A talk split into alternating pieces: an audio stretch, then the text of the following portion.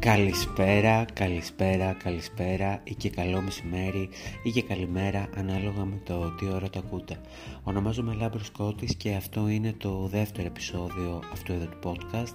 λίγες μόλις μέρες πριν το Πάσχα το οποίο είναι καταπληκτικό γιατί λατρεύω το Πάσχα αν και φέτος παιδιά Πάσχα δεν θα ζήσουμε για δεύτερη συνεχόμενη χρονιά λόγω της ε, κατάστασης το οποίο ωστόσο δεν με ενοχλεί και τόσο γιατί η αισιοδοξία πλησιάζει ο Μάιος και ε, σιγά σιγά τα πράγματα θα αρχίσουν να ανοίγουν ξανά, η εστίαση θα ανοίξει το οποίο είναι επίσης καταπληκτικό γιατί παραπήγε το κακό με το θέμα της εστίασης και πραγματικά ανυπομονώ ο κόσμος να αρχίζει ξανά να βγαίνει, να διασκεδάζει και αν θέλετε τη δική μου άποψη είναι προτιμότερο να βγαίνει ο κόσμος έξω και να μπορεί να πάει σε ένα μαγαζί ε, τηρώντας ε, πιο αυστηρά μέτρα ή πρωτόκολλα κτλ παρά να γίνεται αυτή η κατάσταση που συνοστίζεται ο ένας πάνω στον άλλον στις πλατείες και γίνεται ένας κακός χαμός το οποίο είναι μέχρι ένα βαθμό αιτιολογημένο γιατί ο κόσμος πραγματικά έχει σκάσει και έχει βαρεθεί και εγώ αυτό το ακούω και το καταλαβαίνω και το αντιλαμβάνομαι. Έτσι σήμερα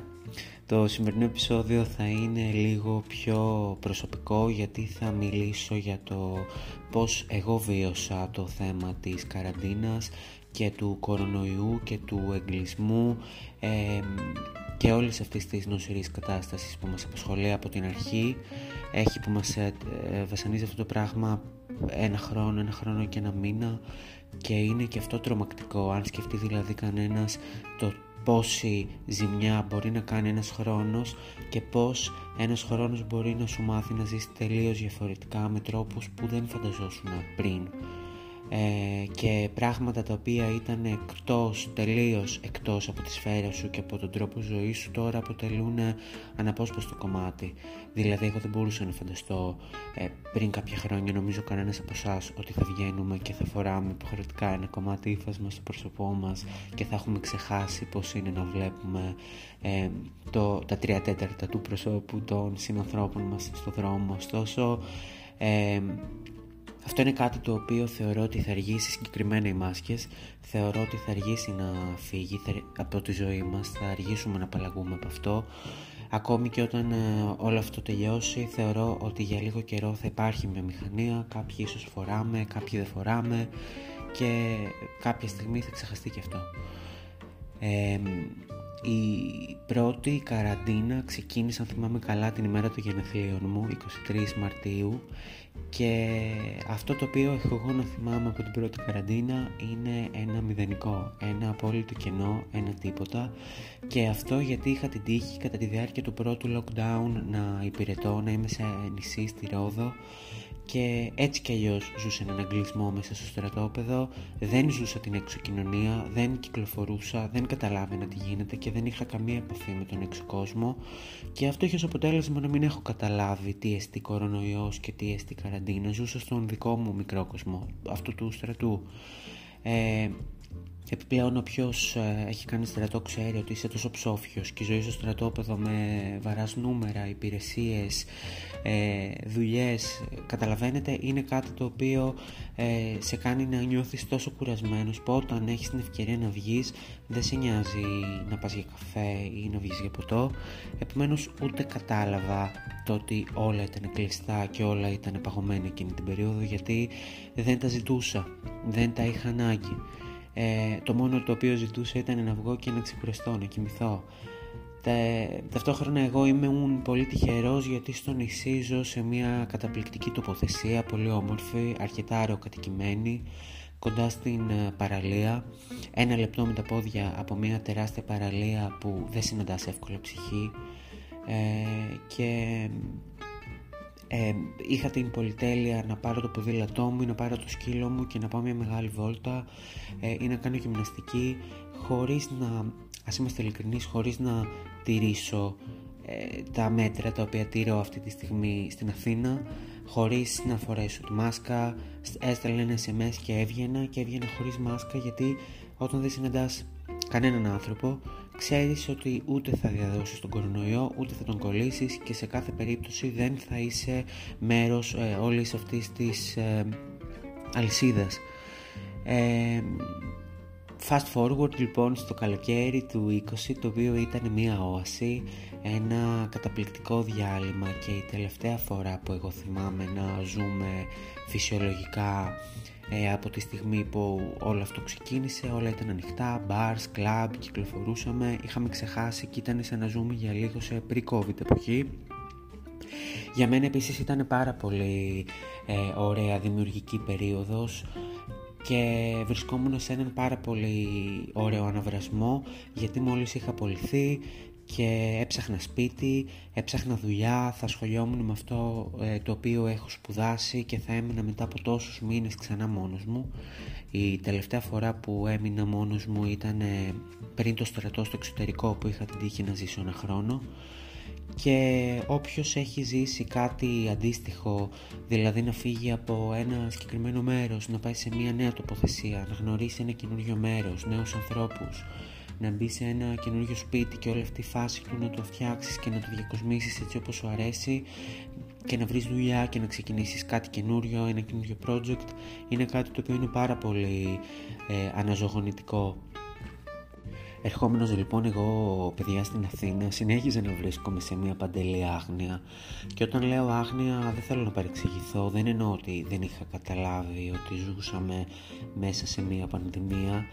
Είχα καταλάβει ότι υπάρχει ένας ιός ο οποίος αρρωσταίνει τον κόσμο αλλά δεν είχα καταλάβει όλη την έκταση την πραγματική που έχει το ζήτημα όπως την έχω αντιληφθεί σήμερα.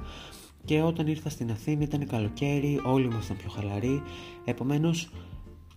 Τις πρώτες μέρες δεν κατάλαβα τεράστια διαφορά. Στη συνέχεια όμως ε, άρχισα να αντιλαμβάνομαι σταδιακά όταν έπρεπε να βγω και να κάνω δουλειές ε,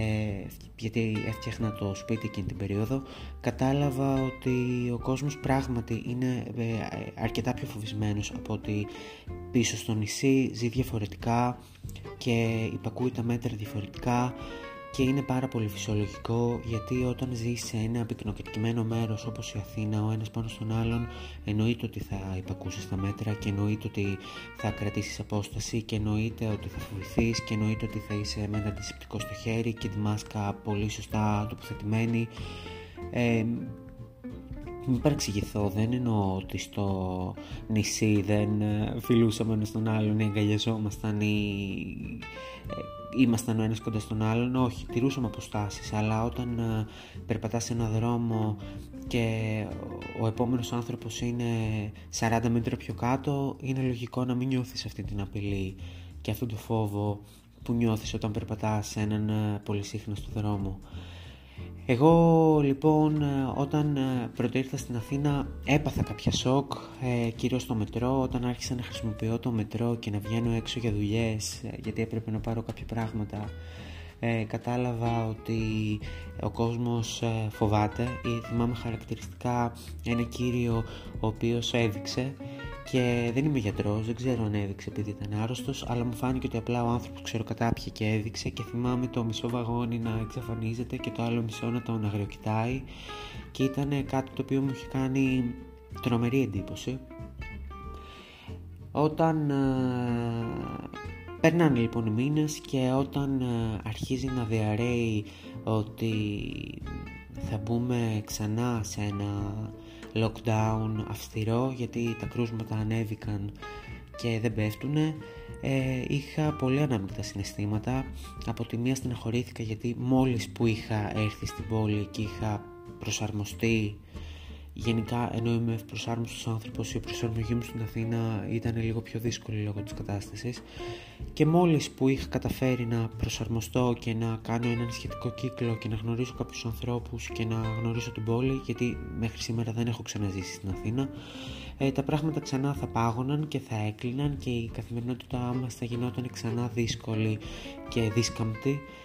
θα είχαμε δυσκολία στο να έχουμε πρόσβαση σε μια δημόσια υπηρεσία και η δική μου δουλειά έπρεπε, έπρεπε να είμαι πολύ έξω σε δημόσιες υπηρεσίες, σε δικαστήρια και, στα, και τα λοιπά, τα οποία, ε, ε, τα οποία μέσα στην καραντίνα όλα δυσλειτουργούν Έτσι λοιπόν άρχισα να δυσκολεύομαι κι εγώ. Από την άλλη σκέφτηκα ότι δεν θα με χαλούσε και τόσο γιατί εγώ εκείνη την περίοδο δούλευα ένα αρκετά απαιτητικό και δύσκολο ωράριο και επομένως σκέφτηκα ότι το υποτίμησα. Σκέφτηκα ότι είναι ok, θα καταφέρω να δουλεύω και θα είμαι τυχερός γιατί θα μείνω και κάποιες παραπάνω ώρες μέσα στο σπίτι γιατί είτε θα μειωθεί το ωράριό μου είτε θα μπω σε μια διαδικασία τηλεργασίας και ήμουνα και πάρα πολύ ευγνώμων γιατί ε, δεν αγνοώ το γεγονός ότι μέσα σε αυτόν τον κικαιώνα πολλοί κόσμος έχει χάσει τη δουλειά του και πάρα πολλές επιχειρήσεις έκλεισαν και επίσης το υποτίμησα γιατί σκέφτηκα αρχικά δεν το είχα ξανακάνει, δεν είχα ζήσει αυτή, αυτό το σκληρό εγκλισμό ε, της πόλης, να, το να είσαι δηλαδή ανάμεσα σε τέσσερις τείχους ενός μικρού διαμερίσματος και ε, δεν μπορούσα να καταλάβω πως είναι, ότι είναι τόσο ψυχολογικά δύσκολο και challenging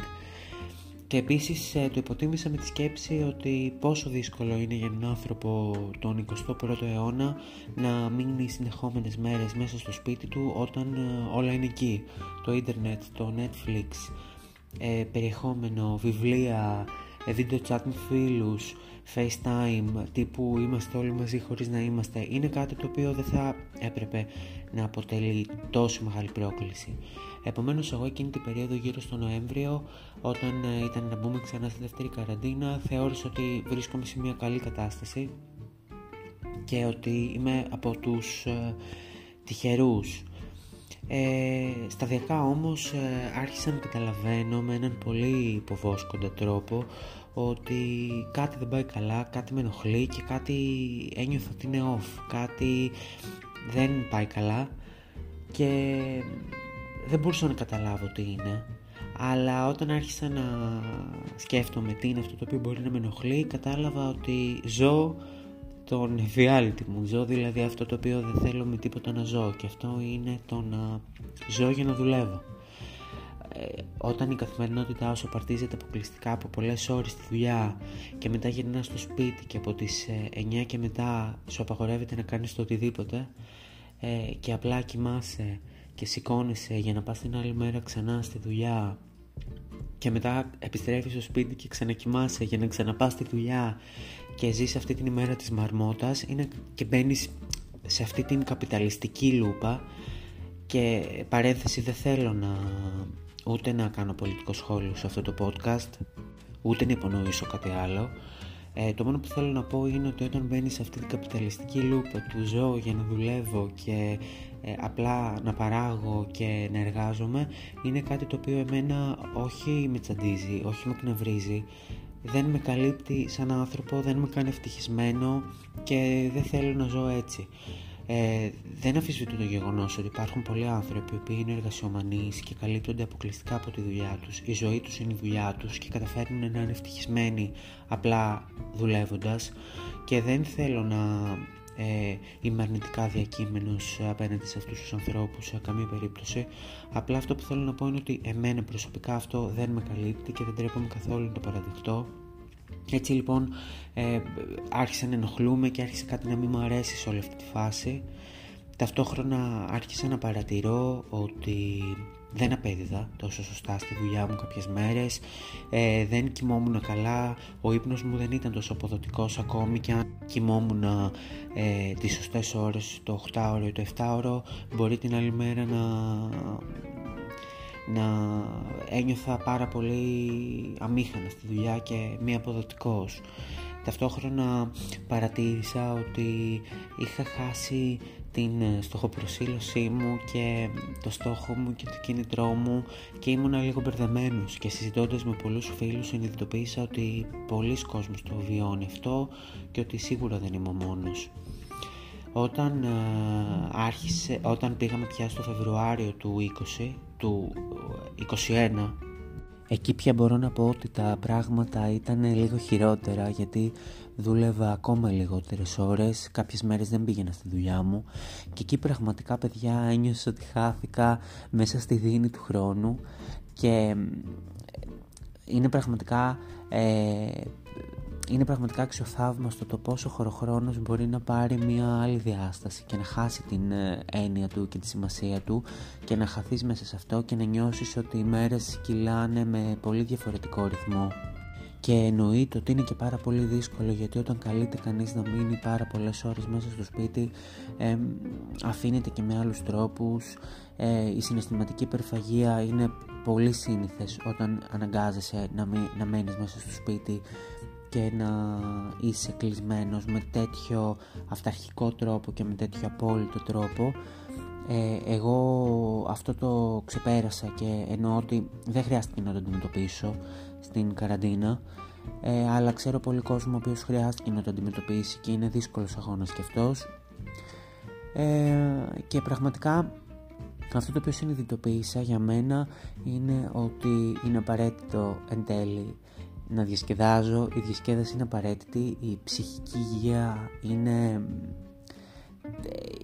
Η ψυχική υγεία είναι το νούμερο ένα. Και πραγματικά είμαι νέος, είμαι στην αρχή της καριέρας μου αλλά αυτό που καταλαβαίνω είναι ότι όταν μπαίνεις σε ένα σημείο που η ψυχική σου υγεία διαταράζεται ε, τότε πρέπει να κάνεις ένα βήμα πίσω και να κοιτάξεις την ψυχική υγεία και την ηρεμία και την ευεξία σου. Και πραγματικά είναι